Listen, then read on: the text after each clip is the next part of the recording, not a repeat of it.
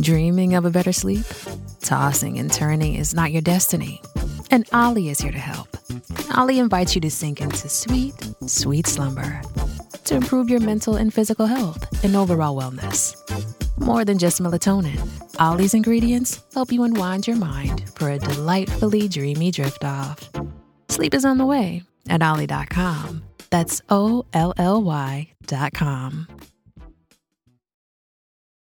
This episode is brought to you by Paramount Plus. Get in, loser! Mean Girls is now streaming on Paramount Plus. Join Cady Heron as she meets the plastics and Tina Fey's new twist on the modern classic. Get ready for more of the rumors, backstabbing, and jokes you loved from the original movie with some fetch surprises. Rated PG 13. Wear pink and head to ParamountPlus.com to try it free. Hey guys, it is Ryan. I'm not sure if you know this about me, but I'm a bit of a fun fanatic when I can. I like to work, but I like fun too. It's a thing. And now the truth is out there. I can tell you about my favorite place to have fun Chumba Casino. They have hundreds of social casino style games to choose from, with new games released each week. You can play for free anytime, anywhere and each day brings a new chance to collect daily bonuses. So join me in the fun. Sign up now at ChumbaCasino.com. No purchase necessary. VGW. Void were prohibited by law. See terms and conditions. 18 plus. Hello, it is Ryan, and we could all use an extra bright spot in our day, couldn't we? Just to make up for things like sitting in traffic, doing the dishes, counting your steps, you know, all the mundane stuff. That is why I'm such a big fan of Chumba Casino. Chumba Casino has all your favorite social casino style games that you can play for free anytime, anywhere with daily bonuses. That should brighten your day a little. Actually, a lot. So sign up now at chumbacasino.com. That's chumbacasino.com. No purchase necessary. VGW. Void were prohibited by law. See terms and conditions. 18 plus.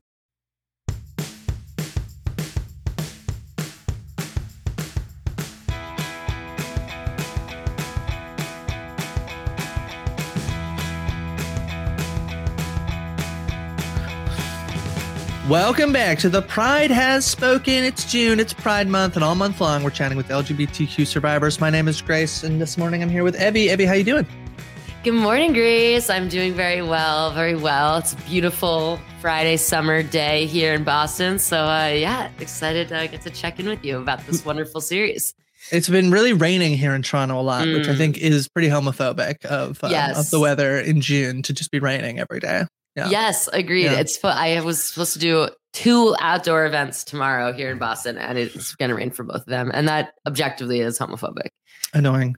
Um, well, we're off to a great start. Last week we chatted with Karla, and this week, as folks can see from the podcast title or the YouTube description, wherever you're watching, this week I'm very excited. We are chatting with Survivor, uh, yeah, Survivor 42 contestant. Hai, I'm very excited. Uh, I'm so excited, and uh, I think it's okay to say at this time you have you the recording is you've talked to Hai Yeah, already. we yeah, talked to Hai, and uh, yeah. and um, you were just saying to me, and I was like, wait, save save it for the Yeah. pod. This is interesting. You know that maybe um, you went in think, thinking, you know, when you're talking to these queer survivor contestants, you know that um, they might be feeling it, feeling their queerness as like, oh, I'm nervous about that in regard to being on the show. And you were saying that hasn't been your your experience, like having actually now talking to talking to more people. No, I think so. Definitely, Karla. You know, definitely search because when you're when I'm thinking about questions about my queerness, I feel like the way I navigate the world, I talk about this all the time that you have to come out all the time, and I Mhm. feel like I am. I'm I'm just as often like it really depends on the space for me about whether I am going to come out. And we get into this actually. I love this conversation with Hai. Hai talks about um not coming out to his uh the hairdresser he had had for a long time Mhm. even though Mhm. he was out for a long time. Uh, This the, and uh, just all these people we talk about, like when you go to pick up them, like a uh, something at the mail, maybe your like ID isn't like you know or whatever, all of this stuff, right? And um and I feel like I navigate the world with a little bit more trepidation, and so. I had I I think I imposed that uh, when I was thinking about when we are going to interview Karla, um, and and and Karla was just like, "No, I'm really confident." Like, "Oh, that's awesome," and it just completely like shifted my Yeah. uh, I think my thinking in terms of like approaching that interview last week and with chatting with Karla because she had so much confidence, and I I felt like I was maybe like yeah imposing my like you know my my little shy gayness uh queerness uh sometimes I have in the world uh onto Karla. Yeah, no, I, I I think that's so interesting, and I think you know, yeah, people move through the world in different ways, and I think I, I really, you know, when I was doing the interviews for the last season, I was like very clear that for me also, I was like just very excited to share my queerness with the world. And that was like Right. a big motivation for me being on the show.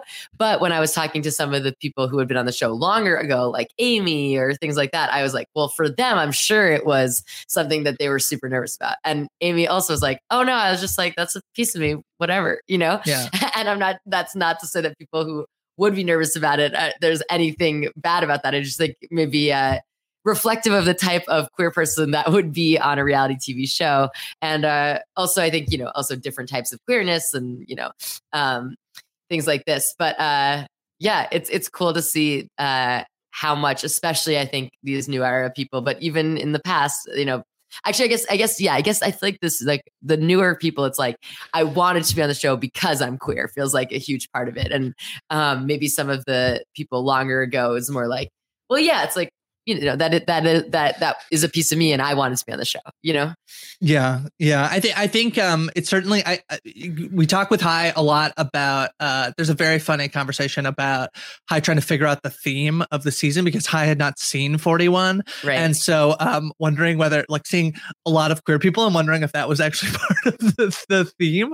Um, but I think that's like really interesting in terms of. Um, I think that the difference is potentially um, in ways in which it can both be expressed in like being proud. I mean, that's that's Pride Mhm. Month. Um, in earlier seasons, um, potentially being the only queer person and then feeling the burden of that Mhm. weight and wanting to to make sure that you represent your community well, which is too much of a burden for somebody. And Mhm. so, um, but then Mhm. also now there's also like I think that this this this way in which it's like, oh well, I can be, I can be me and and knowing that my queerness will be you know might be part of the show i think we talk about that as well that um you know the, a lot of queer women have not been they've been on the show but that's not their story um and so i'm very excited for uh, uh preview of who we're interviewing next week because i think that will be a big part of the story um but i think there's a little bit more ways in which like okay i'm not the only queer person but also how exciting that there are a bunch of queer people and so um yeah i think that's it's awesome yeah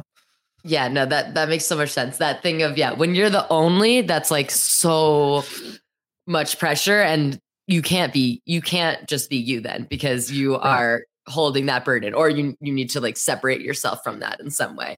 And yeah, that makes so much sense. And I'll and I'll say for me, like when people knew that I was like people in my community knew I was going to be on the show, they all thought it was going to be straights versus gays. I mean, Like, I, yeah, to a I- T. yeah. I mean, now I, I've I've pitched this whole all gay season, but now, yeah, uh, Hai also suggested maybe it was straights versus gays, and then when the math didn't work, maybe straights versus gays versus bis. Oh my god, the three tribe form. They really love the three tribe format on Survivor. That would also so- be very survivor to do something that's like like on the face, like very like inclusive, but also like completely not the point to do like a super like binary or trinaryized right. war of the sexualities. like And how mad we'd we be when like the gays go to the first like four tribal councils? you know? yeah, yeah. be- They'd have to pivot pretty hard. Like, I think we're gonna need to do a tribe swap pretty quick. yeah. One of the interesting things that comes up is is the word queer, which Mm. I I think um I, I would love to chat with you about because we talk in the interview about um it's not a word that everybody loves uh Mm-hmm. especially s- you know i don't want to stereotype but older gay men seem to be the most which Mhm. m- completely makes sense because i joke that like uh the f word the word faggot is a word that that was used to like you know uh as so much of an insult when i was a kid that i'm not ready to like try to reclaim that word. I had a Mhm. friend who jokingly would always be like no you have to call me that. I'm reclaiming it. I was like I, I can't i can't damn it. I can't. Um but uh but queer is a word that i feel like has been really reclaimed to the point where like i'm i use it all the time and feel like really broadly but it is a word that not everybody loves but i love it because of how i feel like it's so actually i didn't say this in the pod but one of the ways i actually like it is that i feel like sometimes i like making other people un- like straight people. I'll be like i'm Mhm. queer and they're like yeah but what does that actually mean? I'm like Mhm, i don't know. I don't need to own i don't need to like own anything to you. We talk a little bit about like labels how important they are when you come out and maybe less so and that's why i like the term Mm. the term queer. Do you have a relationship with the term? I think you use the word the word Yeah, queer. yeah, no, I, I that's I think it's such an interesting conversation because yeah, for me, queer has always felt like, or quickly in my coming out, felt pretty clear that that is the right word for me. Like for me, in addition to everything like cool and rad and like political that I feel like queer has wrapped up in it, it's Yes. just like for me because it's not a word that is so uh, it feels like not rigid about what it means in terms of like what type of people you like to have sex with. You know what I mean? Like it's Right. a Right. um, I, I think of it as a word that could mean a lot of different like specific uh, types of like preferences, but it's like kind of like you're not straight and you're rad and you're you know and and this is a good word for you or that's a good word for me. Um, however, when I was doing and and I didn't really think much about that honestly, it feels like a word that is around in my community a lot.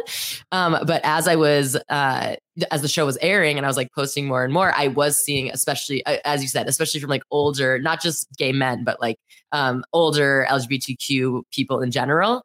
Um, uh, dis a really like dislike of the word, and especially a dislike of like feeling that like it's a shorthand for me to say like the queer community to mean like Right. really all LGBTQIA plus people. Mhm. Um, and I really learned in posting about the show that that is definitely not a word that feels good for everybody that I would want to be including when I am typically saying that word.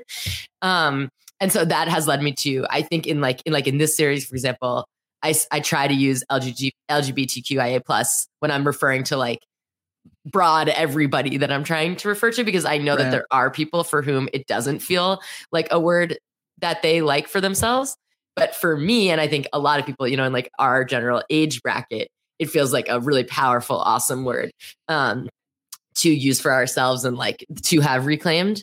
Um, and yeah, yeah. I mean, I, I, feel I also and I feel similar about the word dyke. I don't know how people. uh I don't know Mhm. how how anti some people are out, but I fucking well, whatever. We're here. I- I I- I, love. Yeah.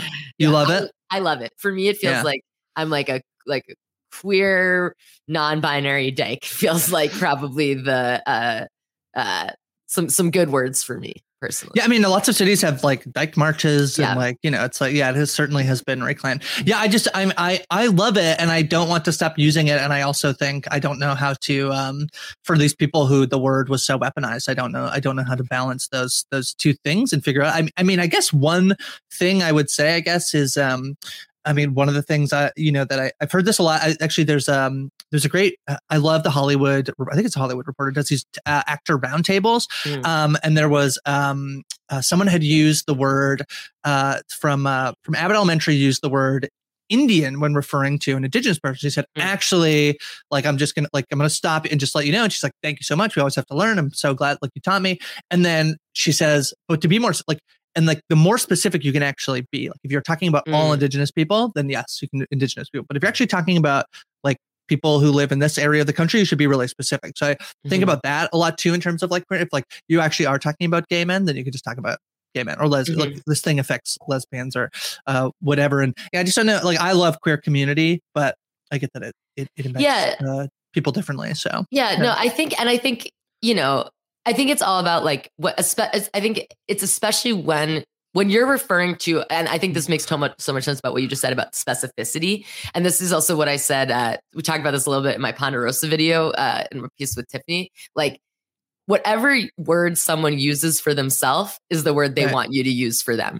So Right. if you're talking to a person and they're like, I'm a lesbian, don't say that person's queer. Say they're a lesbian Right. because that's the word that they've used for them. And I think that's probably where you get into the most uncomfortable. Like people will be the most uncomfortable if you use the wrong word specifically to refer to them.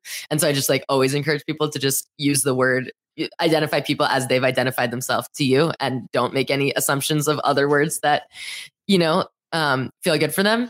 But I do think, I not, I don't think there's anything wrong with like referring to, you know, the queer community. I know what you mean. I think most people listening to this know what you mean. But I think you know it's just important to think of think about your audiences and um, like I think um, wait, I had a thought. Oh, I was gonna say um, this okay in the, my first the first time I met Jeff in the casting process. mhm. He, the first thing he asked me because in my video I say queer a million times, and the first thing he asked me was like, actually, no, the first thing he asked me was when I cut my hair, and the second thing because my video had a lot of long hair vids, Okay. COVID, and I had to use Yes. like old vids. So we talked about that, and in that, I'm sure I said the word queer again because then he asked me if he's allowed to say the word queer.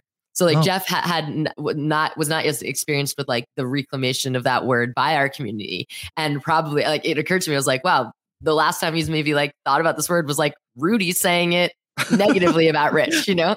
Actually, to be fair to Rudy, he very much uses like, yeah, this is a homosexual, you know. I guess he does say the word queer. But, I think know, he says, yeah. I think it's Yeah. in there.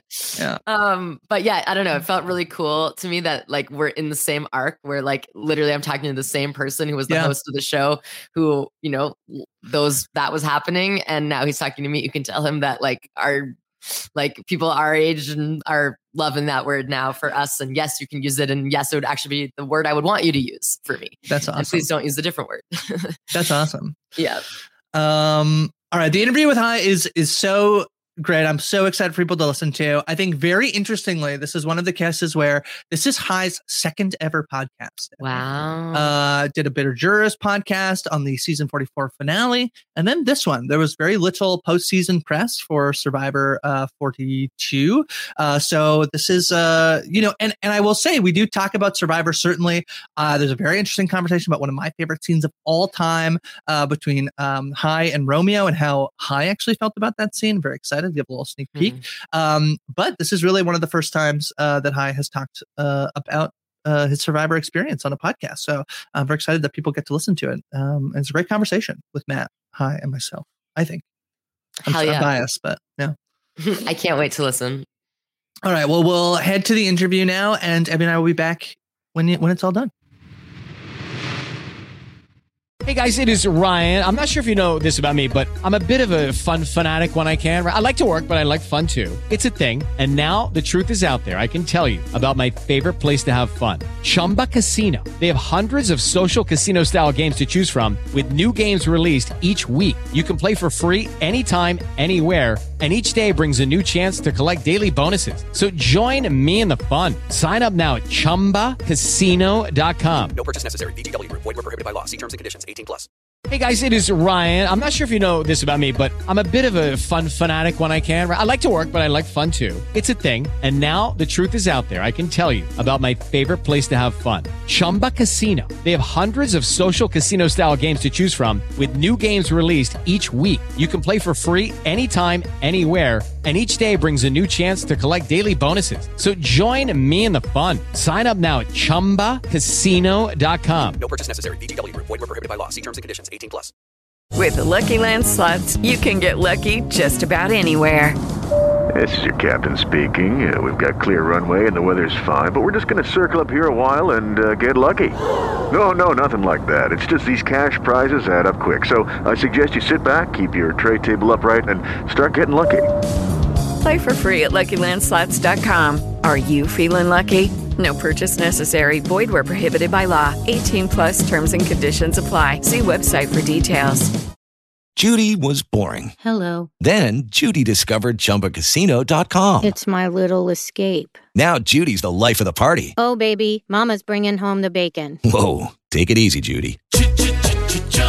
The Chumba life is for everybody. So go to ChumbaCasino.com and play over 100 casino-style games. Join today and play for free for your chance to redeem some serious prizes. ChumbaCasino.com. No purchase necessary. Void were prohibited by law. 18 plus terms and conditions apply. See website for details. With Lucky Land slots, you can get lucky just about anywhere. Dearly beloved, we are gathered here today to. Has anyone seen the bride and groom? Sorry, sorry, we're here. We were getting lucky in the limo and we lost track of time. No, Lucky Land Casino, with cash prizes that add up quicker than a guest registry. In that case, I pronounce you lucky.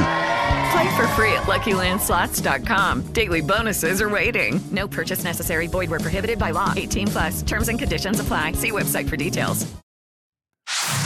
All right, everybody. It is Matt Scott here, and it's my distinct honor, privilege, joy to introduce the audacious, the rambunctious, the astute, the humorous, the political, the beautiful skinned member of the survivor community, the one and only.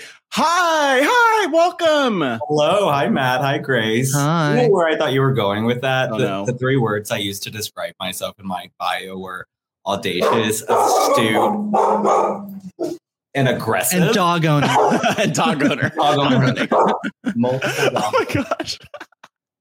she, she knew we were starting, so I was gonna say I felt like it was a lot to like throw aggressive onto you too, but uh, I mean, thank you for being here, and you know, we love all the things that you are. Hi, we're happy to celebrate you here today. And um, what who like who's who's barking in the background? That's Daisy. That's my little pity. Um, so they're all reactive. So like if I say the the word the H word, like the greeting, Yeah. Oh. someone's in the house, so they start barking. Yeah.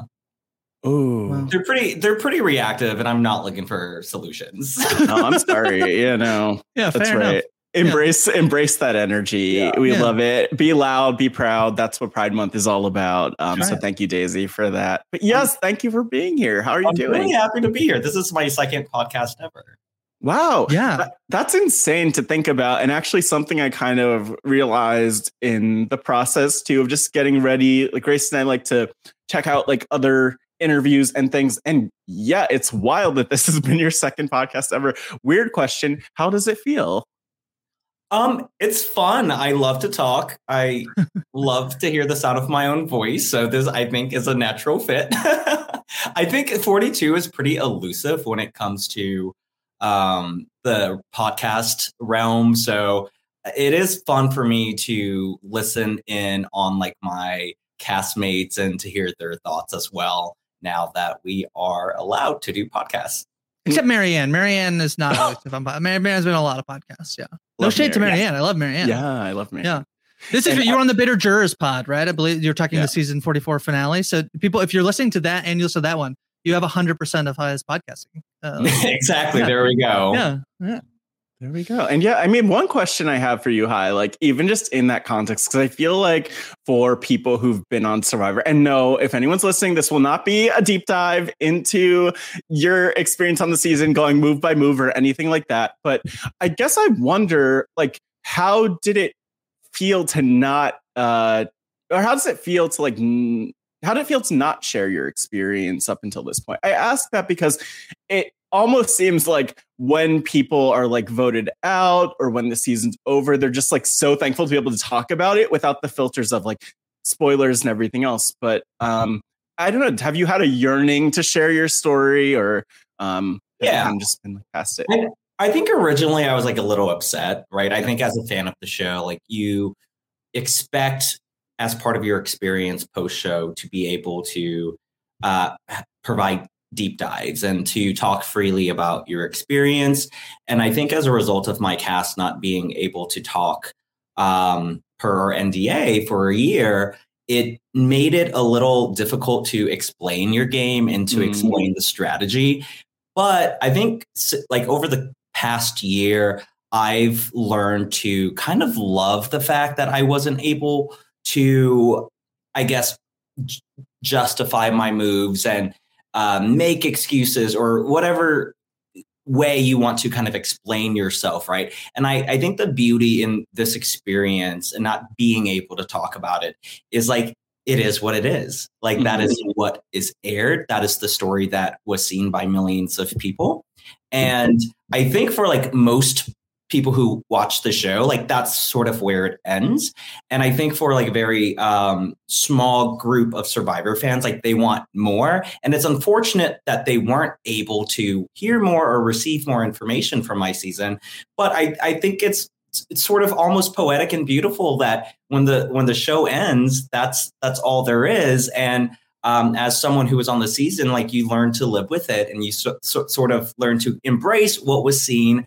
And um, I think that is sort of like my view on life overall. Is like you know, no opportunity is guaranteed, nothing is promised, and like you have to make the best with what you're given. Yeah, yeah, it's it's powerful. And I mean, I, I think that leads into one question that we like to start out with because a lot of viewers of the show, a lot of listeners or viewers of the podcast may have their own idea of who you are. Um, but of course, that's only part of your story, a very limited part of your story. So we'd love to know in your words. Sorry for giving you an existential crisis with this one, but like, who are you? Well, I am a 30 year old Vietnamese refugee. I uh, immigrated to the US when I was three. Um, I am a proud queer man. Um, I think if you would have asked me a year, two years ago, I probably wouldn't have used the word queer. Mm. Um, I think I've been Mhm. on a journey with my identity. Um, I think that was re- like the, being on the show was a huge catalyst for me in a lot of different areas of my identity and like trying to understand more of like who I am, what I represent, what I believe in. Um, I am a huge animal lover. I have four pets. They are my children. They're all around me right now, actually. I am uh, happily engaged to my partner of six and a half years.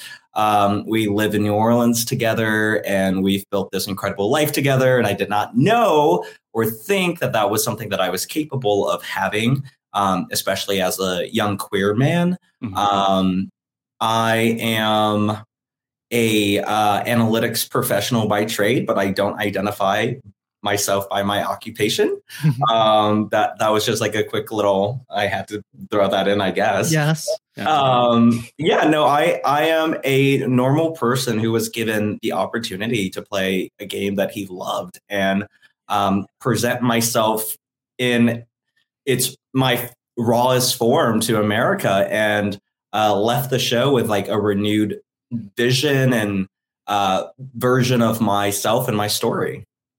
I think we fell in love with you immediately when you started with the blood uh, in episode one. We knew that you were going to just gonna play hard, and it was so fun. Um, I want to I want to dive into we talk about like the the term queer, but I I, I do think uh, like Matt, I'm going to get hung up on the on the pets. You have four pets. What what what are all their names and and what are they? Yeah. I have three dogs. Uh, My first, my firstborn that we got from the shelter. Her name is Lucy. She's a Jack Russell. She's six, and then my beagle Basil. He's three. Um, he's a pandemic puppy that I rehomed Oh. um, at the very start of the pandemic. At, like literally, I got home from finals casting, um, and then the pandemic hit like two weeks later. And I knew like we were going to be in for the long haul because I was like, th- like this is a global pandemic. Like this is not going to be like a one month thing. Um, I got a new puppy to my um, then boyfriend's. Um, like he was not very happy with me getting a second dog, but that is a Mhm. different story for a different day. Um, I'm sure it's great because then you have now you, I, you do have three dogs, so we'll see how this one goes. Yeah. Yeah, and then Yeah.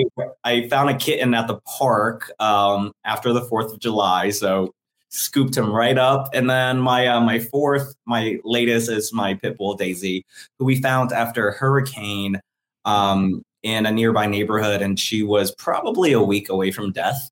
So Oh. pulled her into my home, thinking that we were going to foster her for a little bit and find her her own forever home. But because of her breed, um, I think a lot of people were hesitant to give her a chance.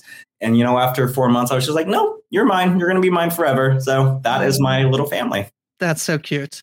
Um, I have to right, ask. yeah, I'm just going to dive in before we even get more into things, like because I, you know, it's it's so remarkable actually that like you and I guess a lot of your castmates, and maybe there are like a ton of Survivor players out there. The more I think about who like haven't been able to just speak about their lives, but like I love New Orleans. New Orleans is an amazing city. Like, um, like I'm just so curious about like how you grew up in New Orleans or where um and I don't know, just want to give you the chance to talk about like such a vibrant place. Yeah, I'm I'm actually from Atlanta. I Mm. followed my Yeah. partner here five years ago because he was in med school, and then he matched here for residency, and that's um, where we are settled. Um, and I think for a long time, and I, I actually love this question. Like, I think for a long time, I like resisted this city. Like, I Hmm. was, and I, I felt it was because I sacrificed a lot of my young adult life to move here to be with my partner Yeah. and to support him.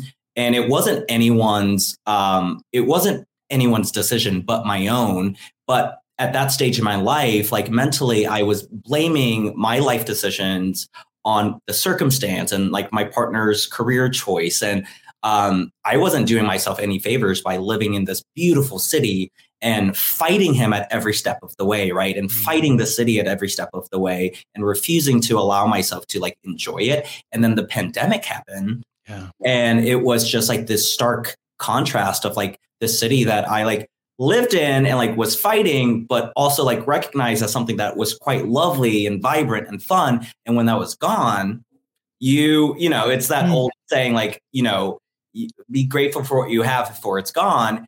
And that's literally how I felt when Mardi Gras was gone and all the tourists were gone and Yeah. all of the vibrancy was taken away. And then as soon as um, life started um, becoming a lot more familiar and people started coming back into the city and the festivals started happening again, I leaned all the way in.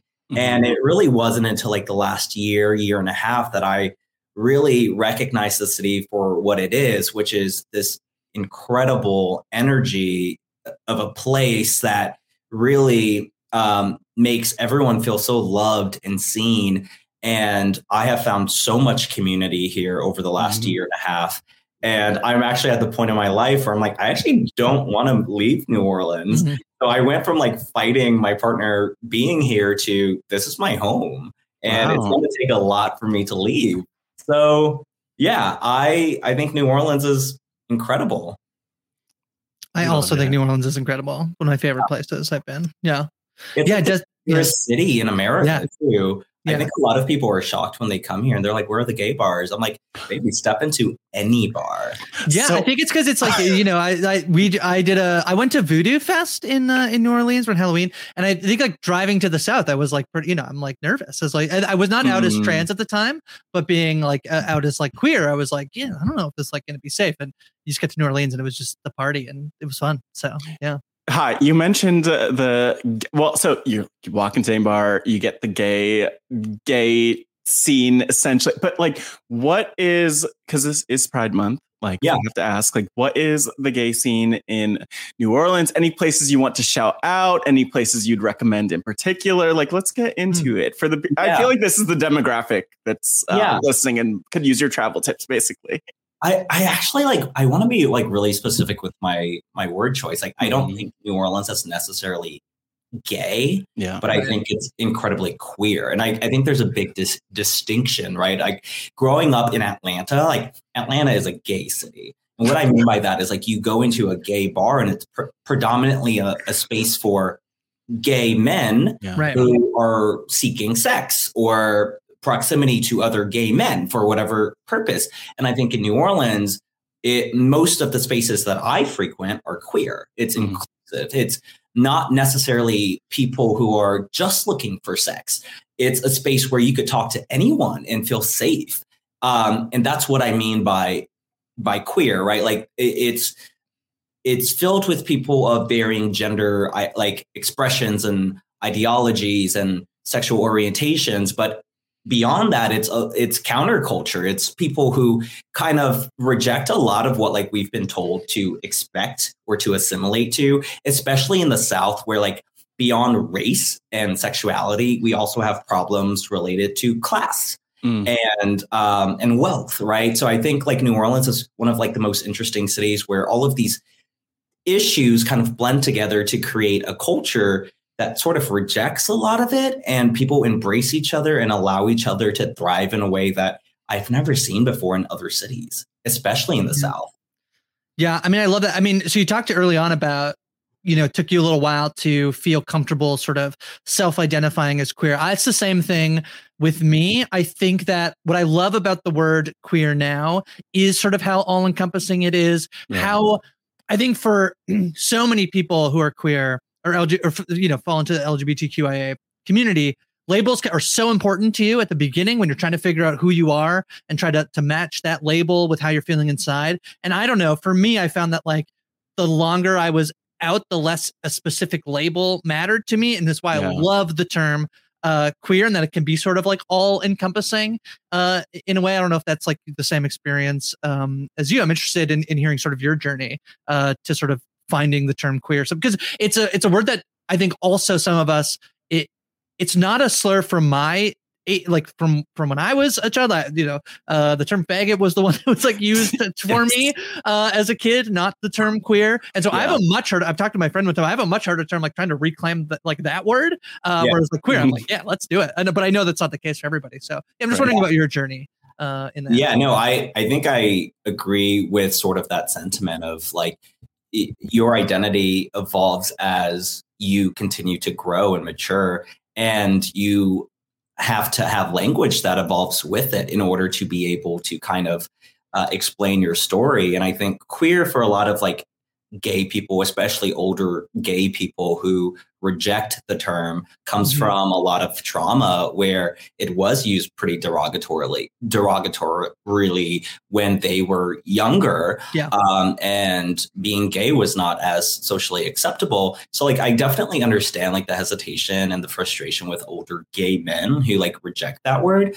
But I'm also of the mindset that like language evolves, right? Like 20 years ago we didn't have like neurodivergent. Like that that wasn't a concept that was familiar to us. Like um, mental illness was probably used exclusively as a derogatory term to describe people who were quote unquote crazy right? So like we are entering um as a society this era where we have very specific words to describe very specific experiences. And if you identify with those experiences amazing use that language. And if you don't that's okay too. But i think like as a community um, that word has been a little divisive. And i think it's because we aren't able to give each other enough grace to understand like why certain people have like hesitation um for it. And i instead of like yelling you know at david sedaris to sit his like sit his ass down and like learn like Right. I-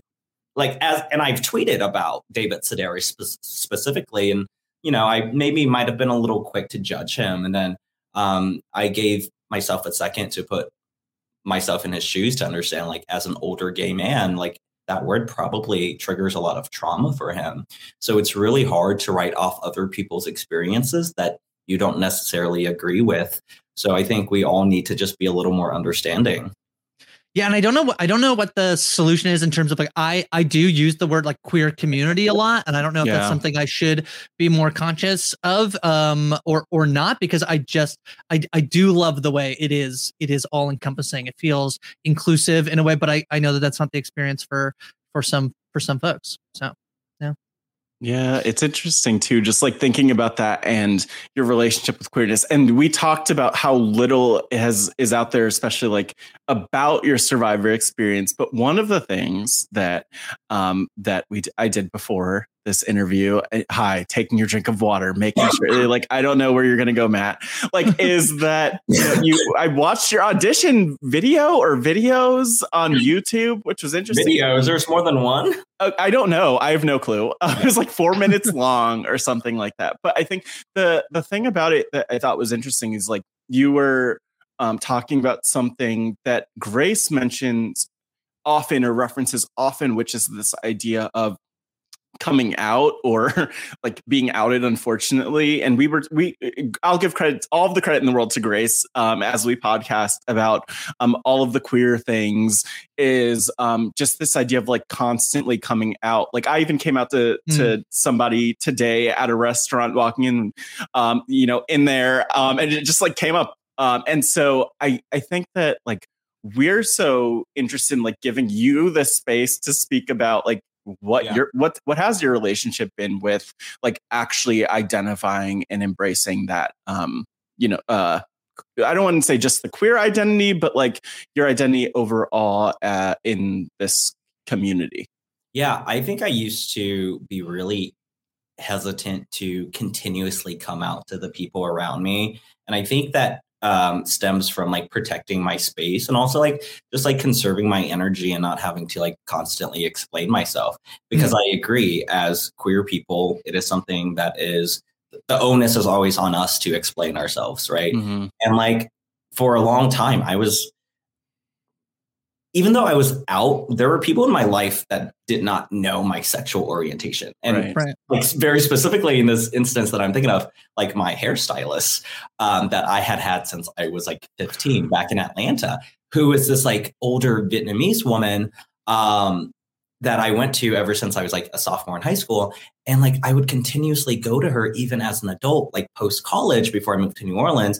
And for the longest time, sh you know, sitting in her chair, she would ask me questions about my life, including like, you know, like, are you dating anyone? Like, do you have a girlfriend? And for the longest time, since because I've been going to her for eight years, I'm just like, I didn't know how to quite come Yeah. out to her. Yeah. And I like didn't want to come out to her. And Right. it was and it's so interesting because like when I moved to New Orleans, I was like, the one thing that I was like really looking forward to was getting a new hairstylist because I was like, oh my gosh, like I get to like be myself. And then guess what happened? I find a new hairstylist. Uh-huh. Oh no. So a Vietnamese woman. And like one of the first things that she asked me was like, Are you like dating anyone? Do you have a girlfriend? And you hmm. know what I you know what I said? No, I don't have a girlfriend. That's it. It's. I mean, factual, factual information. Hai. Something about hairstylists, by the way. I have to say, I relate so much to this. Like in black, like as a black person, Mm. anyone listening to this, I'm, I'm black. Like going going to black barbershops too, and like having a barber, and they uh, for some reason they always want to know your relationship status, and it's like, no, I don't. I have Yeah. a girlfriend. And it's not that I thought my new hairstylist would care, but I like very much fell back into the same feeling of uh, being burdened or feeling small or like not wanting to explain myself to someone that maybe comes from like culturally, like, yes, we're both Vietnamese, but a different time. And I didn't necessarily want to have that conversation. And it was what, something that I really regretted.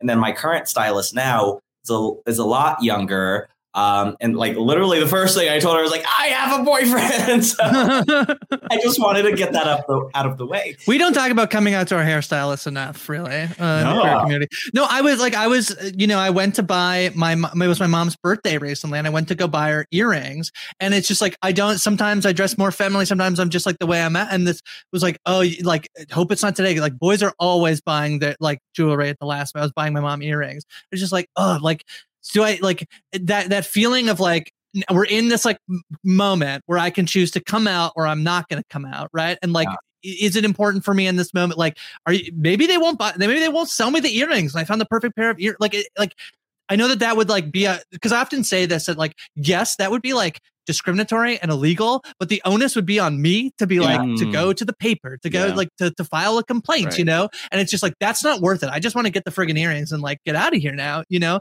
So I think that like it's really interesting talking like there's obviously the like coming out to your family piece and like friends and whatever, but all these like interactions you have with people who are like you do know them, but you don't know, you know, you know what I mean? Like a like a hairdresser. I think it's a really fascinating um example you gave of like, yeah, when we have to come out or It's- not.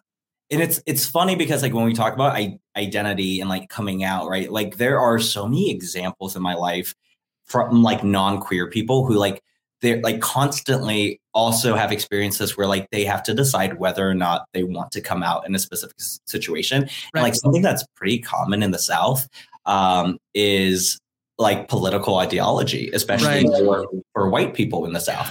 So i have a lot of like progressive white friends right? And one of the more common things that i hear from them is like they actually run into a lot of situations where like they meet other people um, and they're unsure of their political affiliation. Right. Like there's always like this awkward phase um, where like they're getting to know each other and they like they think the person they're getting to know and like is like like progressive. So like there's this moment of like like you're progressive right? Like so like to me like life is so fascinating because Yeah.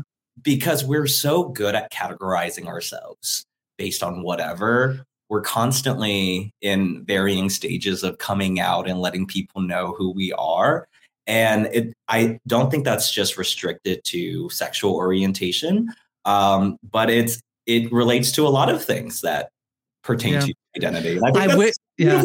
I wish I could find this TikTok. There's a great TikTok series of a guy who kind of does a spoof on this, where he'll he he's pretending he's having a conversation with his friends, and he's trying to get to know them, and it'll be like, uh, you know, that's very transgressive, and then he like looks to see like, their rea- like their reaction to the word trans, or like it's like like yeah, like yes, so I feel, I feel like we're, we're all we're all close together. It's such like a union is like looking to see what they're, rea- you know, it's very funny. I, I don't know the name of that TikTok, but it's very funny. So I'll just claim that joke as my own.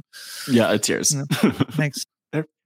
Yeah no i think it's like it, it's interesting talking about this and i and you know something that i know that you've you've talked about a little bit before Hai is even just like that process of coming out but the the aspect of that story that i think is really interesting again in the context of a world where even with your hairstylist, there is like a, a need or an, or an opportunity to come out sometimes is just the story um, that you've shared before, which I, uh, you know, I don't think that all the list- our listeners are necessarily aware of, but like coming out to your mom um, in, you know, under those uh, circumstances. And um, I don't know, I'm just kind of curious. I, maybe this is a, like a wild question, but is there like a like do you have like a power ranking of coming out moments? um like do you have like any moments that stand out to you especially in terms of coming I don't know if it's that experience with your mom or otherwise, but um that one jumps out to me especially for this conversation because so often when we talk about coming out, it's like this negative thing where you know, like horrible things could happen or people could be ostracized. And like that is a trigger and one of the reasons that we don't always come out in these different situations. But um maybe it's not a power ranking, but I think like I'm curious from you, like if there's any um stories like that that do jump out. Yeah, absolutely. I, I think like beyond coming out to my mother, um, which was like not a great experience, like in Yeah. in in it, like the the the sh- the crux of it was like she was really upset when she realized that I was gay. Um, not because I was actually gay, but because for so many years I had spent denying to her, even though Mhm. she would just straight up ask me about my sexual orientation. And, you know, and it's something that queer people um, understand as we all have a journey and it isn't until you're fully comfortable with your identity that you're willing to talk about it. And i just at that point was not willing to talk about it with her. Um, but that probably isn't um, is it like for me the the hardest coming out Yeah. experience was to my very best friend growing up. Um, my best friend growing up was this uh, is this beautiful um, woman um, that I grew up with since like elementary school. And we were so, so close. Like I would spend every day after school with her. Um, her family probably re- like recognized that I was queer long before I did because they would allow me to hang out much too late at her house. Right. Um, Yeah. and it's interesting because like we like our relationship was very queer coded and like looking back at it but like she had no like idea right and there was Uh-huh. one moment where i had realized that i was gay and i desperately wanted to tell her Mhm. and this is so cliche but we were like driving down the road together and there was this big ass rainbow on the road and we're both looking at it and i was like oh man i'm gonna do it i'm gonna tell her right now i'm gonna tell her Oh my god. and she's just like isn't that rainbow beautiful and i was like yep all right let's oh man, I was hoping. I, I think I knew where that story was going, and I still wanted you to tell. No, your, it- your best friend in the car when you saw the rainbow. and it Yeah. and it i did not tell her then but i did tell her a few months Aw. later at pride yeah. and it was so funny because Mhm. like, her reaction was oh oh okay that yeah that makes sense like oh like remember when i got you that striped shirt and i joked that gay men love striped shirt?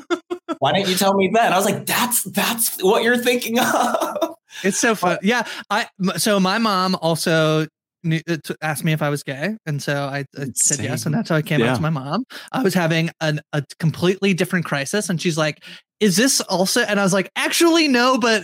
Sure, now's the time. Let's do it because I have this other, you know, crisis going on in my life. And one of my best, the first person I ever told I was was was one of, uh, maybe not, but but my, my best friend who I had like come out to in high school. I and I did this where I would like, I'm getting, and then I'm like, no, I'm just kidding but she still she did cry when I came out, which I think is she like was maybe in love with me. But that's you know that's Uh-huh. you know that's how it goes. You know, That's a whole Um, other podcast. I feel yeah. like too that we have to we have to get into that too, Grace. But Yeah, no, I, it's like interesting too, Hai, because like I totally identify with your experience. Like literally growing up, where my mom was like, are, "Like, are you gay?" Like just different experiences, and I think for me especially, like as and as a like, and I just I love the word queer because I'm like, that's like the simplest way to explain things. Or, you know, and we've talked about this before, because like being bisexual or being someone who's like also attracted to women too, it's like complicated where you're like, uh, I don't even fully know. And you're asking me this question in a way that feels really uncomfortable and unsafe. And so it's like I identify so much with what you're saying, though, of the like,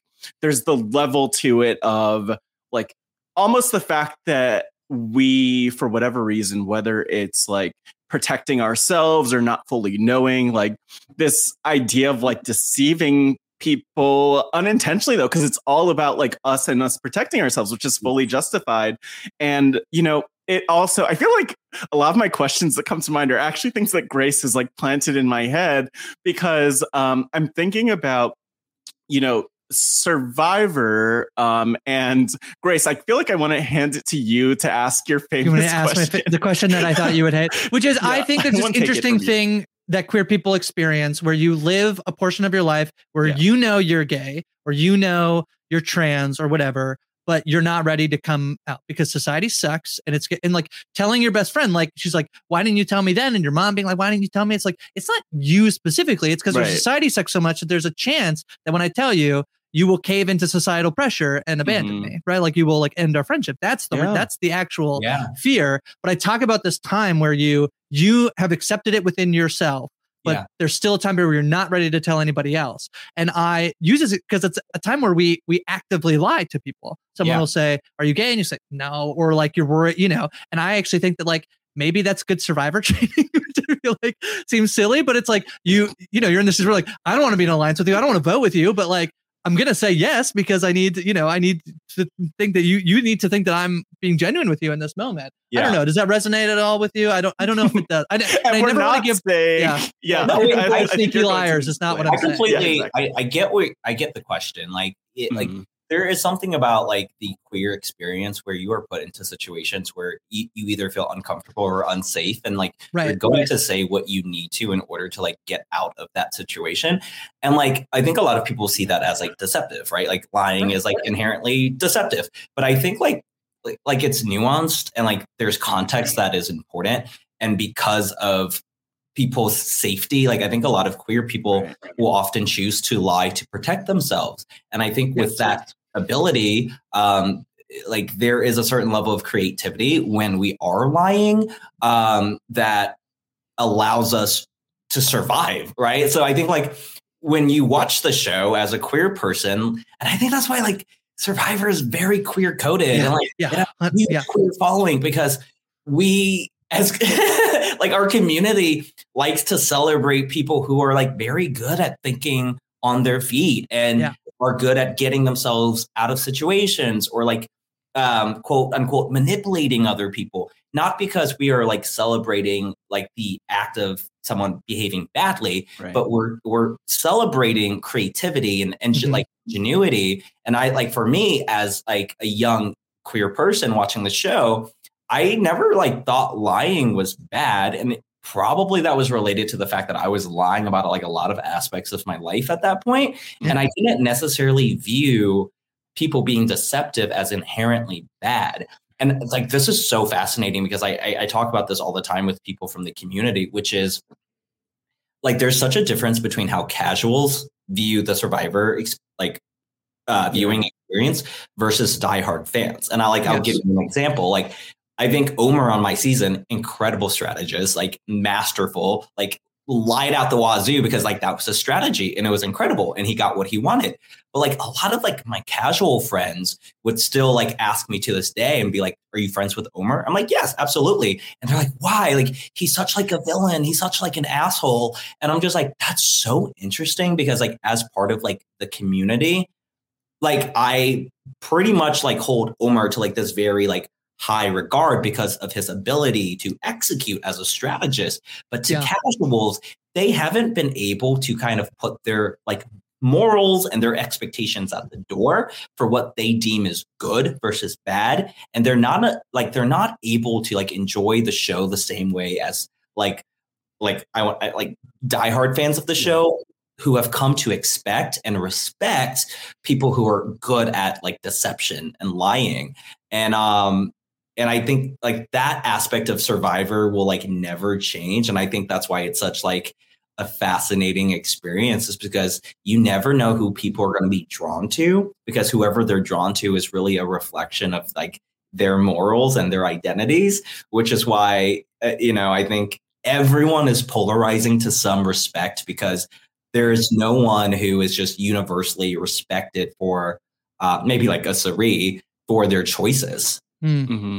It's been there since the beginning. Richard Yeah, Hatch versus exactly. Kelly is like the you know the the first you know well the first winner of the show is a is a gay man Yeah. and you have the this like you know the like challenge beast you know like the more like you know it would be entirely it feels like might be an entirely different game if Kelly if Kelly wins but like you Oh, know then gets voted into the game uh back to come for second chances like 30 you know 20 years later it's really fascinating it's been there since the beginning Yeah. It's the design, it's the literal design of the game. Like true you yeah for, like you you are encouraged to be bad as a player because the badder you are, the more fans you have, the more production loves you, the better you do. So we all hop onto that island fully expecting to be like the worst versions of ourselves. And it's the only environment where you're encouraged to do that. And i think it's so crazy and um it's so addicting because like you can't do that in everyday life and like nor should you but survivor really is one of those rare experiences where you are encouraged to behave badly. Yeah, yeah, and I mean, like it's it's interesting to even just to go back to what you mentioned about the perceptions that people have because I mean, you I mean, you in particular just with where when your season was, I mean, we went from season 39 and 40 where the diversity initiative of course hadn't been in place. And then going into survivor 41 we're seeing this like incredibly vibrant you know diverse casts uh, increasingly uh, in different in different ways integrating different forms of diversity. Grace and i have talked about like a third of this um, most recent cast survivor 44 being queer um, which is really phenomenal. And i think um, I, like one i can't wait to like next year get into conversation with some of them and just dive there because there is so much even about people's stories that didn't represent that. But i'm so curious like from the perspective of like intersectionality thinking of your experience as like an asian man as a queer person um, or member of this community like what did you uh, imagine your experience on survivor would be like? And did you think that those things would be um yeah i'm just curious what you expected especially in terms of your identity identities um going into survivor Yeah, to be honest, I fully expect it to be tokenized. Yeah. Right. Because like I had not seen 41. I was not aware that we were in this new era where like, yeah, like obviously I saw the casting was different and I was like, oh, amazing. But then like once we were finally able to talk to one another, I was like, oh, you're queer too? Oh, you're queer too? Oh, you're queer too. I was like, like at Ponderosa, I like I was like trying to like figure out like the theme of our cast. And I was just like, oh man, it's like gays versus Imagine we we have been pitching uh, all gay season of Survivor. Uh, pr- pros, if you're listening, but I- gays I- versus straights might be. I don't know. No, Be the math, like, the math was like not working out. I was like, oh man, maybe there's some bisexuals too. Three Uh, tribes. yeah, because. I was, like, I was like, there's me. I'm like, there's Romeo. And like in full transparency, like I had clocked Romeo like before we were all even on the island. Like we were in the same casting group, and like I found him on Instagram, and I was like, oh, hey Queen. I was like, I was like, fabulous. And then when I saw him, I was like, oh. Number two, and then Jackson was wearing like a Golden Girls shirt. I was like, number three. and then Mike came out in like, I swear, like the shortest booty shorts I've ever seen in my life for breakfast. And I was like, him too? Really? Oh my gosh. Um, I fully expected to be tokenized. And when I wasn't, there was definitely um, a shift in my ability to like move through spaces and the experience like a lot more liberated. And like I say liberated because like I think when you are tokenized, like there is a burden to um I, I don't want to pl- like say play into like the Right. character or the archetype, right? But like there there's there's an expectation of like, oh man, like everything I'm gonna say like might just be reduced down to like my sexuality. Like, and I do not want that. And um, and I, I'm not saying like that would have happened, but I think I felt a lot better when I was like, oh my god, there's two of us. Like, let's like let's kiki and like um let's be friends, right? And even with like Lydia, like she was telling me very early on that she identified as queer. And I was like, wait, really? I was just like, what like what is this like new kind of like like casting because I had never seen anything like it before. And it really made me feel very good. Does that make half your cast? Because uh, bet- or your your tribe, right? Between Lydia, yes, Chanel, and, you. Chanel, but I had I had no idea. Like Chanel was not forthcoming with a lot of stuff, including her identity, including her occupation. Right. Um, but yeah, like half of my tribe was queer, and Wow. and I love that. And um, Yeah. it that mindset. I hope it continues with like later seasons where people feel empowered to lean into their identities without fear that they'll be reduced to these like one dimensional characters. One thing I will say though Mhm. is that um because of like the ultimatum queer love are are y'all y'all watching it Oh, yeah. And Evvie, And are, Evvie, uh, of is, is podcasting about it here on Okay. the podcast. Yeah. so like what i take from that series is like oh my gosh like we're finally talking about like queer femmes right like queer Mm. femme identifying people like like why has it taken this long to like have their story told because like 42 we had multiple queer women 44 Yeah. multiple queer women but we're not telling their stories Right. It's a really good point. I will, say, yeah, yeah, I think it is a big missing piece. I think, you know, we talked to Zeke last year about, you know, trans women. There's been no trans women on the show, particularly trans women of color. Um, It would be amazing. Also, you want, you know, in that way of um, wanting to make sure that it's also, uh, you know, a safe experience. Like going on Survivor is hard enough as it is. So Yeah. wanting Yeah. to make sure it's a safe experience. But yeah, there have been queer women on the show, and they're and they're that's not part of their story, which is Right. actually just a sneak preview that maybe next week's podcast will uh, our interview. Oh. We'll get Yeah. into that a little bit. Yeah, sneak peek. yeah so i think like we're getting we're we're survivors really doing an incredible job Uh, but i think there are still steps to be taken to like if we really wanted to be representative of like everyone that is playing like there are so many more stories and um experiences that we can share with the rest of america can I ask you? Because I love the scene with you and Romeo oh, on the oh, beach yes. talking about your identity. It's one of my favorite Survivor scenes of all time. I think it's it's something we would feels like you'd never get before you know forty or before. The thing yeah. I love about that scene is you're 30, I'm 31. Mm-hmm. Recently, somebody on my this was like maybe even a few years ago. I'd come out and you know the photos I post on Facebook are like you know uh, like times I've gotten my makeup like done by a professional. You know, and yeah. somebody was like, "Oh my god, you're like trans goals," and I was like, mm-hmm. no i'm like that's ridiculous that's so, so but it's so weird being like when you when you come out and you know there's many reasons why we don't have like tons of like trans elders but or or, or queer mm, elders yeah. but when you find yourself in a moment where like you're still a young person but someone is looking up to you um, Yeah. in terms of like who you are in terms of your queer identity, which is especially like it's like almost like it puts me in shock when somebody's like, "You've got it all figured out." Like, as Yeah. if Oh you know that's ridiculous. But I just maybe have like you know gone through some things that, that that person has not gone through yet if they're like haven't come Yeah. out or have just come out i just i'm so fascinated by like your perspective in terms of that conversation where like you are like the you know the person like romeo's talking about like the fact Yeah. that you are out yeah it's um I, I think that scene I have like the most complicated feelings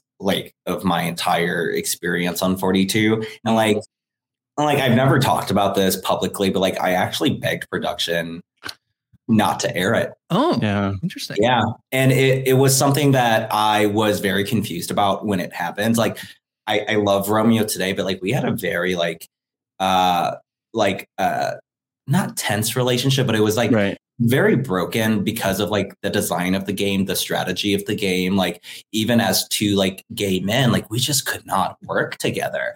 And for me, like the way that I interpreted the situation was like, are you like using this conversation Mm. oh pander to me is this strategy especially when you like add on the fact that immediately right after like we had a fractured strategic relationship and like it, they're like and this is like what was largely missing from the edit that people didn't see like because it goes from Hai and romeo having this moment to now Hai is targeting romeo what happens in between is like right after he comes out to me we talk about strategy and the information that i divulged to him made its way back to me so that was when I Mm. approached him and I was like, what like what's going on? Because Yeah. now not only is my trust broken, I don't know how to interpret you as a person and everything you're telling me feels as though it's like a little icky. Oh, it's so good to learn that you're not homophobic, Hai. I've been holding That's on to this. That's what we wanted to talk about. Your homophobia. this is an intervention calling you out. Yeah. Um. Oh my gosh. Yeah. No. And- And, uh, and- and- eye opening. And so I like, I begged production Wow. not to air it. And it was one of those things where like, I'm so glad that like no one listened to me in that moment because Uh-huh. what I like learned was like that scene was so like significant for so many people. And I'm so glad that I was able to like overcome like my bullshit and my ego and like allowed myself to like understand that scene for what it was because Romeo really was being so vulnerable and like sharing parts of himself that I would have been so scared if I were him to share at that point in his life. And for me to like reduce that moment down to like gameplay and strategy and like have the audacity to ask them not to share it, I was like, man, that moment is like beyond me. And I'm so glad that mm-hmm. it exists and that it was shared because there is a world where maybe they wouldn't have aired it and we wouldn't have made progress as a community where we're finally like we have two queer men of color sharing their stories in like a very nuanced way. So, I mean, what I learned from that is like I don't know. Like I I, I learned like your expectations might not always um fit with like the reality of the situation and it's okay to take a breath and to give people grace and to put yourself in their shoes.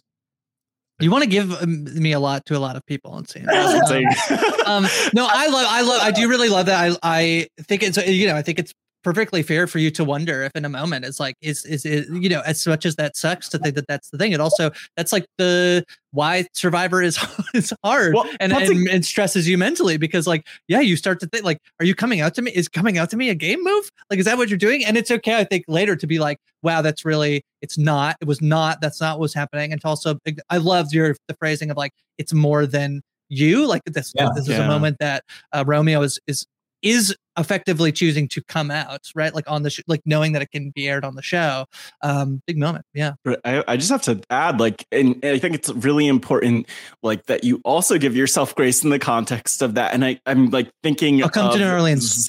Yeah, just give, give everyone have a little bit of grace, Grace Leeder, Uh-huh. everybody. Um, I, I just feel like, like giving yourself like that. Oh my gosh, I'm not going to use the word grace again right now. Uh, but like giving yourself that, just that um, understanding, like it is Survivor to Grace's point, and it's a tough environment where like i mean especially when the representation wasn't where it was like you're kind of in this tricky situation of like do i share about my identities in the event that someone might be thinking that i'm using that as a game move and then you ultimately like people have to be voted out and you have to make alliances and turn on people. So it's this really tricky thing and you know it, it does suck that there is even that thought of like is this person using their identity for the game when i think the flip side of that is they were using it for the game. Yeah exactly like use it for the game. Like that's you want to be able to use it for the game. And grace you're the worst. Uh thank you for the puns. Um and i just feel like it's like what you know you should be able to share of yourself and have space for that representation even if it might I guess the part that sucks is like that people might think you're using that to connect with them or Yeah. I, I think of so many like of my identities as a like actually I think of like the world as I navigate it because being a young black queer person is not common in many of the spaces I find myself in. I don't want people to think I'm using that, but it's also important to like bring that in because that representation matters for people. And so it is just really a tricky thing. And I I just like love your understanding of like, okay, this is like I could give Romeo that grace. Um grace. Yeah. And I and I think it's a- a large well, thank you for that. I think a large part of my hesitation um coming into the game was like I, I fully expected people to use their identities as strategy. Like we've seen it Hmm. past. And I, like like I'll mention Daniel in the context of like his illness, right? Growing up. Like Yeah. it was something that was brought up and I recognized that it could have potentially been used as strategy. So when conversations would go back to his um, leukemia growing up and like what this experience meant for him and who he was representing, I would find myself avoiding all conversations related to that because what I was hmm. very aware that it could have been used and edited to be seen as strategy. And mm-hmm. that is something that I think happens a lot. And like one of the most common things, like when people leave the show, not just with my cast, but like 43, 44, like when I'm welcoming people to the community, so many of them are just so nervous and they're on like pins and needles because they're like, oh my gosh, like I'm so scared about like what could be shown. And I was like, mm-hmm. and I, I was like, I get it because I've been in the situation where like people shared their stories and their identities with me, and then I voted them off. And then they mm-hmm. leave and they're upset. And they're like, How could you do that? Because I shared XYZ with you.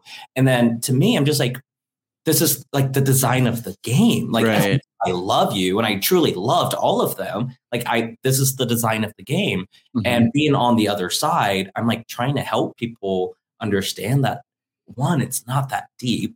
Like there's really nothing that you could have done unless you're like Jeff Varner to really hurt someone. Mm-hmm. And if you did hurt someone, like the, you have the ability to use your words to communicate and to move past it. But I think for a lot of people, like we come into the island and we try to not hurt each other on like such like a personal level tied to our identities, but it's really hard.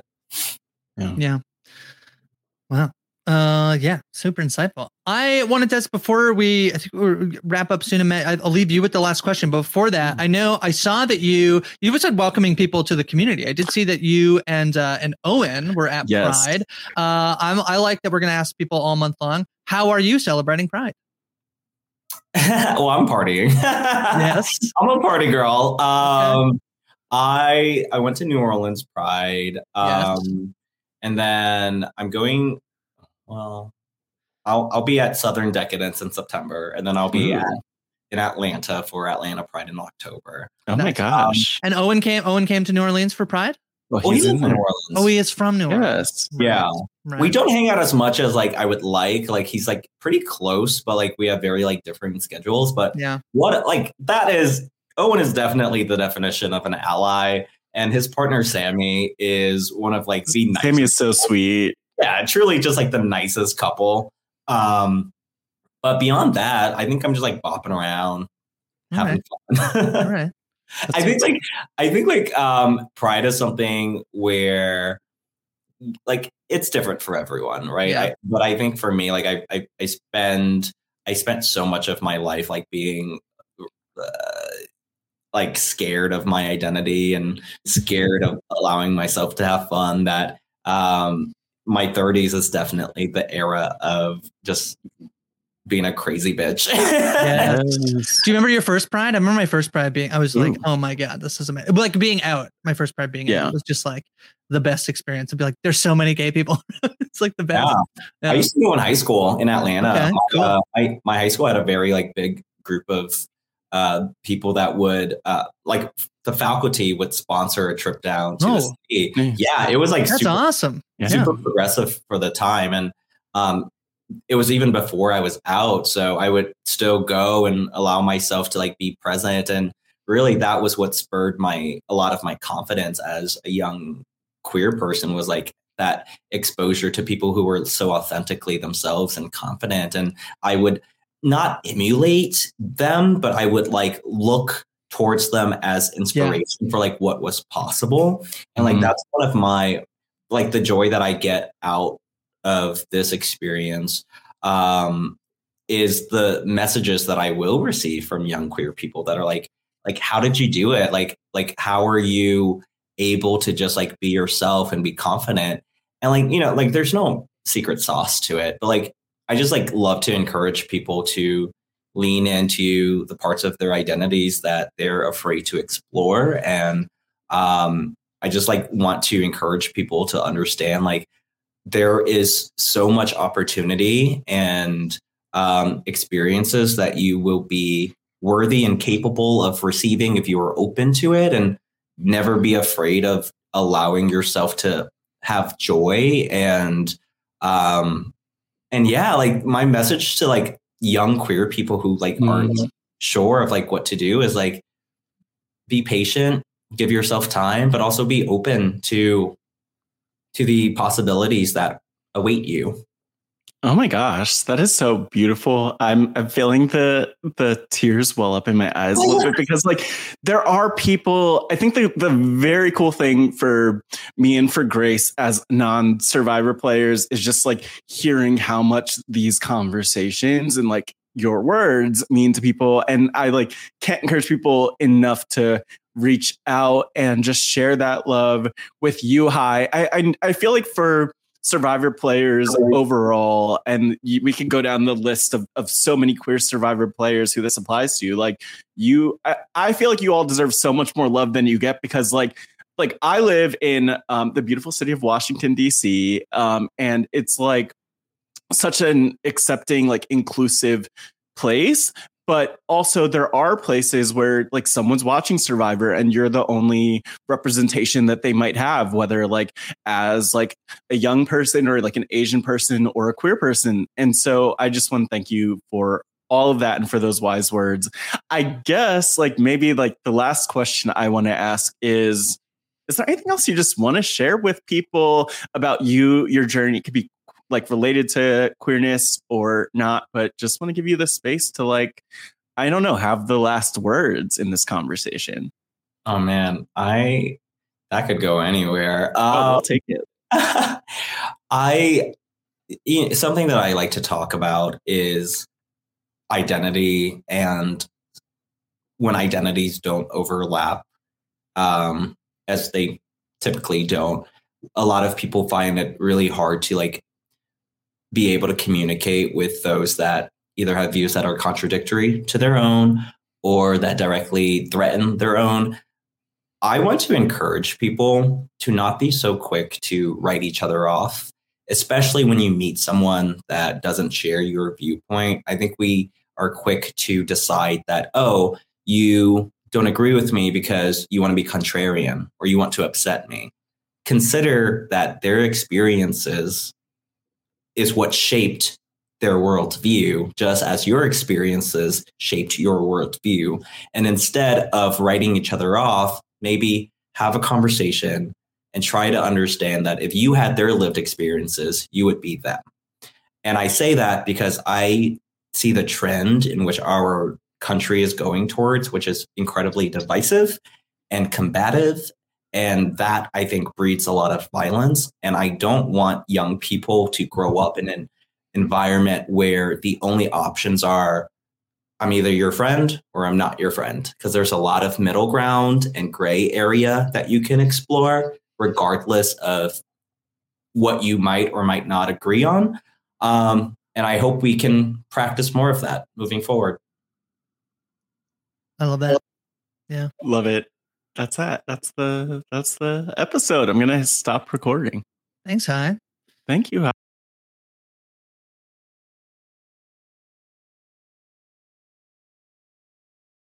All right, we are back. Uh, yeah, it was a great conversation with with Hai. Very enlightening. That was very fun, and I thought that like I was really upset, Evvie, because after we finished recording, we actually got into another conversation. I was like, oh my god, we turned off the recording, and this is so this is so good. I was talking about uh, the. It's very interesting the difference uh, in that it's so easy. I think for specifically people of color, but also queer people to be cast as the vi- sort of edited as the Mm, villains. mhm, um, mhm. which I, I yeah, I wish we did more. Maybe we'll have to invite Hai on next year to chat more about that. Yeah. It's it's so true. It's so true. And I I had a wonderful tweet the other day as I feel like yeah, this idea has been going around of like cast more villains and I saw Hai tweeted, yeah, cast more villains if by that something to the effect of you mean like hot gay people, people of color. It's like, yeah, great. Give us give Yeah. us more Hais and Ricards, quote unquote villains, you know. Um I mean, Yeah. amen to that. I agree. Yeah. Yeah. yeah. Yeah. Um, all right. Well, yeah, it was a very fun conversation. Uh, we'll be back next week with another interview. In the meantime, uh, make sure you uh, you get your Pride is Spoken t-shirts are available on uh, the Rabbis website. Yeah, Evvie's uh, showing off their Yeah. t-shirt. Rocking the Uh, pink today. Inc. Uh, look at Rob is a website.com slash shop. I always get this this wrong. Uh, be in the show notes as well. Um, get in any color you want and make sure you tweeted us with a picture of your shirt. I know uh, shout out to um, uh, Michael J. Clark, who tweeted uh, wearing his Pride is Spoken t shirt at Pride. That's amazing. Uh, man, get in any different color, tweet us, hashtag the Pride is Spoken. Uh, we'll also be donating the proceeds to a charity. Uh, if you have recommendations for where we should be donating those proceeds, please tweet at us, let us know um, where we should, if you have any recommendations for uh, a great charity who could use the support. Yeah. Hell Uh, yeah. Yeah. And they look cute, most importantly. They look, they're amazing. They're so awesome. They're, the logo is amazing. Shout out to Tricky who designed the logo. Um, anything else, uh? Before you know, how are you spending your Pride? We, I, I like to. We've asked Karla and Hai how they're spending Pride. Oh, they're spending your amazing. Pride. Yeah. Um, okay. Well, last week was like official. Last weekend was official Pride here in Boston, and I had Yes. an amazing weekend. I went to Dyke March, as we were Nice. talking about at the beginning. Love Dyke March. Uh, really great vibes. Um, and I did a lot of dancing. I went to, uh, uh, yeah, went out dancing after that uh, at this great club in Boston called Legacy. If you live in Boston, best Mm. club, racially diverse, gender diverse, my favorite club in Boston. Uh, and then, uh, yeah, did some dancing with friends all weekend. I feel like I'm really, really doing Pride right this year. And then I'm, uh, I'm going to New York Pride uh, in the last weekend of June um, with the person I'm dating and some other Fun. people. It's gonna be really fun. Yeah. It's the same night as it's the same. Uh, I think Toronto and New York have the same Pride weekend, so I'll be I'll be up north in Toronto. Yeah, Nice. Yeah, one of my favorite. One of my favorite. Uh, there's a, an event coming. I think it's. I think it's tonight as we're recording this, which is um uh there's a Toronto um has a Ripley's Aquarium, which is Mm. amazing on its own. But then they have night at the aquarium.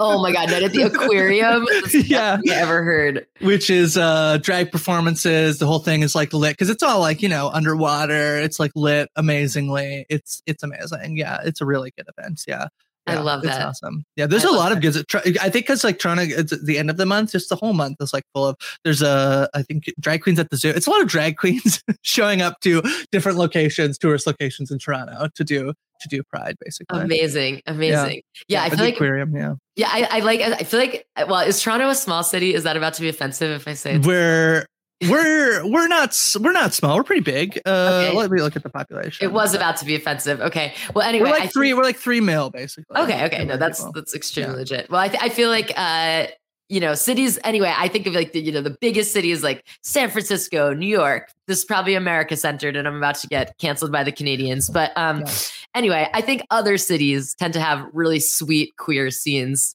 Like because it's like you wouldn't necessarily think of it as like the queerest city, but then it's like all the queer people make all the cool stuff. And so uh anyway, love that. Love that. I think I think Toronto just got. There was something about Toronto being one of the gayest cities in the world. Oh uh, so yeah, I mean, we have a really great uh, queer scene. If, if people uh, uh, have not have not been, uh, it's awesome. Church Street, um, yeah, that's the place to go. I live just off Queen Street, and the joke in Toronto is that Queen Street is this long running like east to west uh, thing, but all the churches are on Queen Street, and all the queens are on Church Street. That's Uh, amazing. That's Yeah. amazing. Yeah. Love it. Um. All right. Well, we'll be back uh, next week. If you uh, send your love to to Hai, uh, reply to the to the tweet, um, or, or send some love. Uh, appreciate all the uh, LGBTQ survivors who have come on the Pride has spoken and shared their stories. Get personal with with us. Uh, much appreciated. So yeah, send send your love their way. Um, Evvie, what else? What do you got going on? Where can people find you? Okay, you can find me at Evvie Jagoda on Instagram and Twitter. And on TikTok, my account is that, but it is still hacked. report are it. we going to get it back by the end of Pride Month? Let's hope. So if you are listening to this, you're on TikTok, please go ahead and report that account. Hopefully I can get it back. Yeah. Um, and uh, yeah, if you haven't, if you are lis- still watching the Queer Ultimatum or ha- watched it and didn't check out uh, my coverage with Asia and Mary over on the Love at First Sight feed, we had so much fun uh, talking about that show. We even had uh, Claire from Survivor 44 Yeah, join us for an episode, um, and we had wonderful guests throughout. So uh, t- check it out. Um, I feel like people are still talking about this show. Perfect show for uh, Pride Month. So uh, Hai, Yeah. uh, name drops uh, queer ultimate uh, ultimate queer love. Ah, yeah. Yeah, in the does. podcast. Yeah, it's- yeah. Um, I'll quickly give a shout out to Matt's uh, social media at Matt Scott GW. Talking, uh, I think a Pod Friend series is coming. The Wrestling Wrap Up uh, is, is back. Uh, they're doing their summer series. We had a really a great. I don't think would have referenced it last week, but um, I was invited on to the Wrestling Wrap Up along with uh, Victoria Cage and Billy Dixon. Billy Dixon is a uh, an LGBTQ a, a gay wrestler. Um, was rated, I think, the number one gay wrestler in the world a few years ago. So that's cool. And we chatted about uh, pride and wrestling and it's queer. Wrestling is super gay, just so just so everybody knows. Uh, so that was a really fun conversation. Check that out over on uh, wrestling wrap up. Um, I'm talking movies um, and Succession and The Idol, the show we're watching, so you don't have to. Black Mirror came back, so yeah, all sorts of stuff. You can catch it on Twitter at Hi from Grace. We'll be back next week with another really exciting interview. I'm really excited about who we're chatting with next week. We'll keep it a surprise until it hits your feeds. Until then, the pride has spoken. Guys, it is Ryan. I'm not sure if you know this about me, but I'm a bit of a fun fanatic when I can. I like to work, but I like fun too. It's a thing. And now the truth is out there. I can tell you about my favorite place to have fun Chumba Casino. They have hundreds of social casino style games to choose from, with new games released each week. You can play for free anytime, anywhere. And each day brings a new chance to collect daily bonuses. So join me in the fun. Sign up now at chumbacasino.com. No purchase necessary. Group. Void were prohibited by law. See terms and conditions. 18 plus. Hello, it is Ryan, and we could all use an extra bright spot in our day, couldn't we? Just to make up for things like sitting in traffic, doing the dishes, counting your steps, you know, all the mundane stuff. That is why I'm such a big fan of Chumba Casino. Chumba Casino has all your favorite social casino style games that you can play for free anytime, anywhere with daily bonuses. That should brighten your day a little. Actually, a lot. So sign up now at chumbacasino.com. That's chumbacasino.com. No purchase necessary. Group. Void were prohibited by law. See terms and conditions. 18 plus. Hello, it is Ryan, and I was on a flight the other day playing one of my favorite social spin slot games on chumbacasino.com. I looked over the person sitting next to me, and you know what they were doing? They were also playing Chumba Casino. Coincidence? I think not. Everybody's loving having fun with it. Chumba Casino is home to hundreds of casino style games that you can play for free anytime, anywhere, even at 30,000 feet. So sign up now at chumbacasino.com to claim your free welcome bonus. That's chumbacasino.com and live the Chumba life. No purchase necessary. Group. Void were prohibited by law. See terms and conditions. 18 plus. With Lucky Land slots, you can get lucky just about anywhere. Dearly beloved, we are gathered here today to. Has anyone seen the bride and groom? Sorry, sorry, we're here. We were getting lucky in the limo and we lost track of time. No, Lucky Land Casino, with cash prizes that add up quicker than a guest registry. In that case, I pronounce you lucky. Play for free at LuckyLandSlots.com. Daily bonuses are waiting. No purchase necessary. Void where prohibited by law. 18 plus. Terms and conditions apply. See website for details. Lucky Land Casino asking people, "What's the weirdest place you've gotten lucky?" Lucky? In line at the deli, I guess. Aha, in my dentist's office. More than once, actually. Do I have to say? Yes, you do. In the car before my kids' PTA meeting. Really? Yes. Excuse me, what's the weirdest place you've gotten lucky? I never win and tell. Well, there you have it. You can get lucky anywhere playing at LuckyLandSlots.com. Play for free right now. Are you feeling lucky? No purchase necessary. Void where prohibited by law. 18 plus. Terms and conditions apply. See website for details.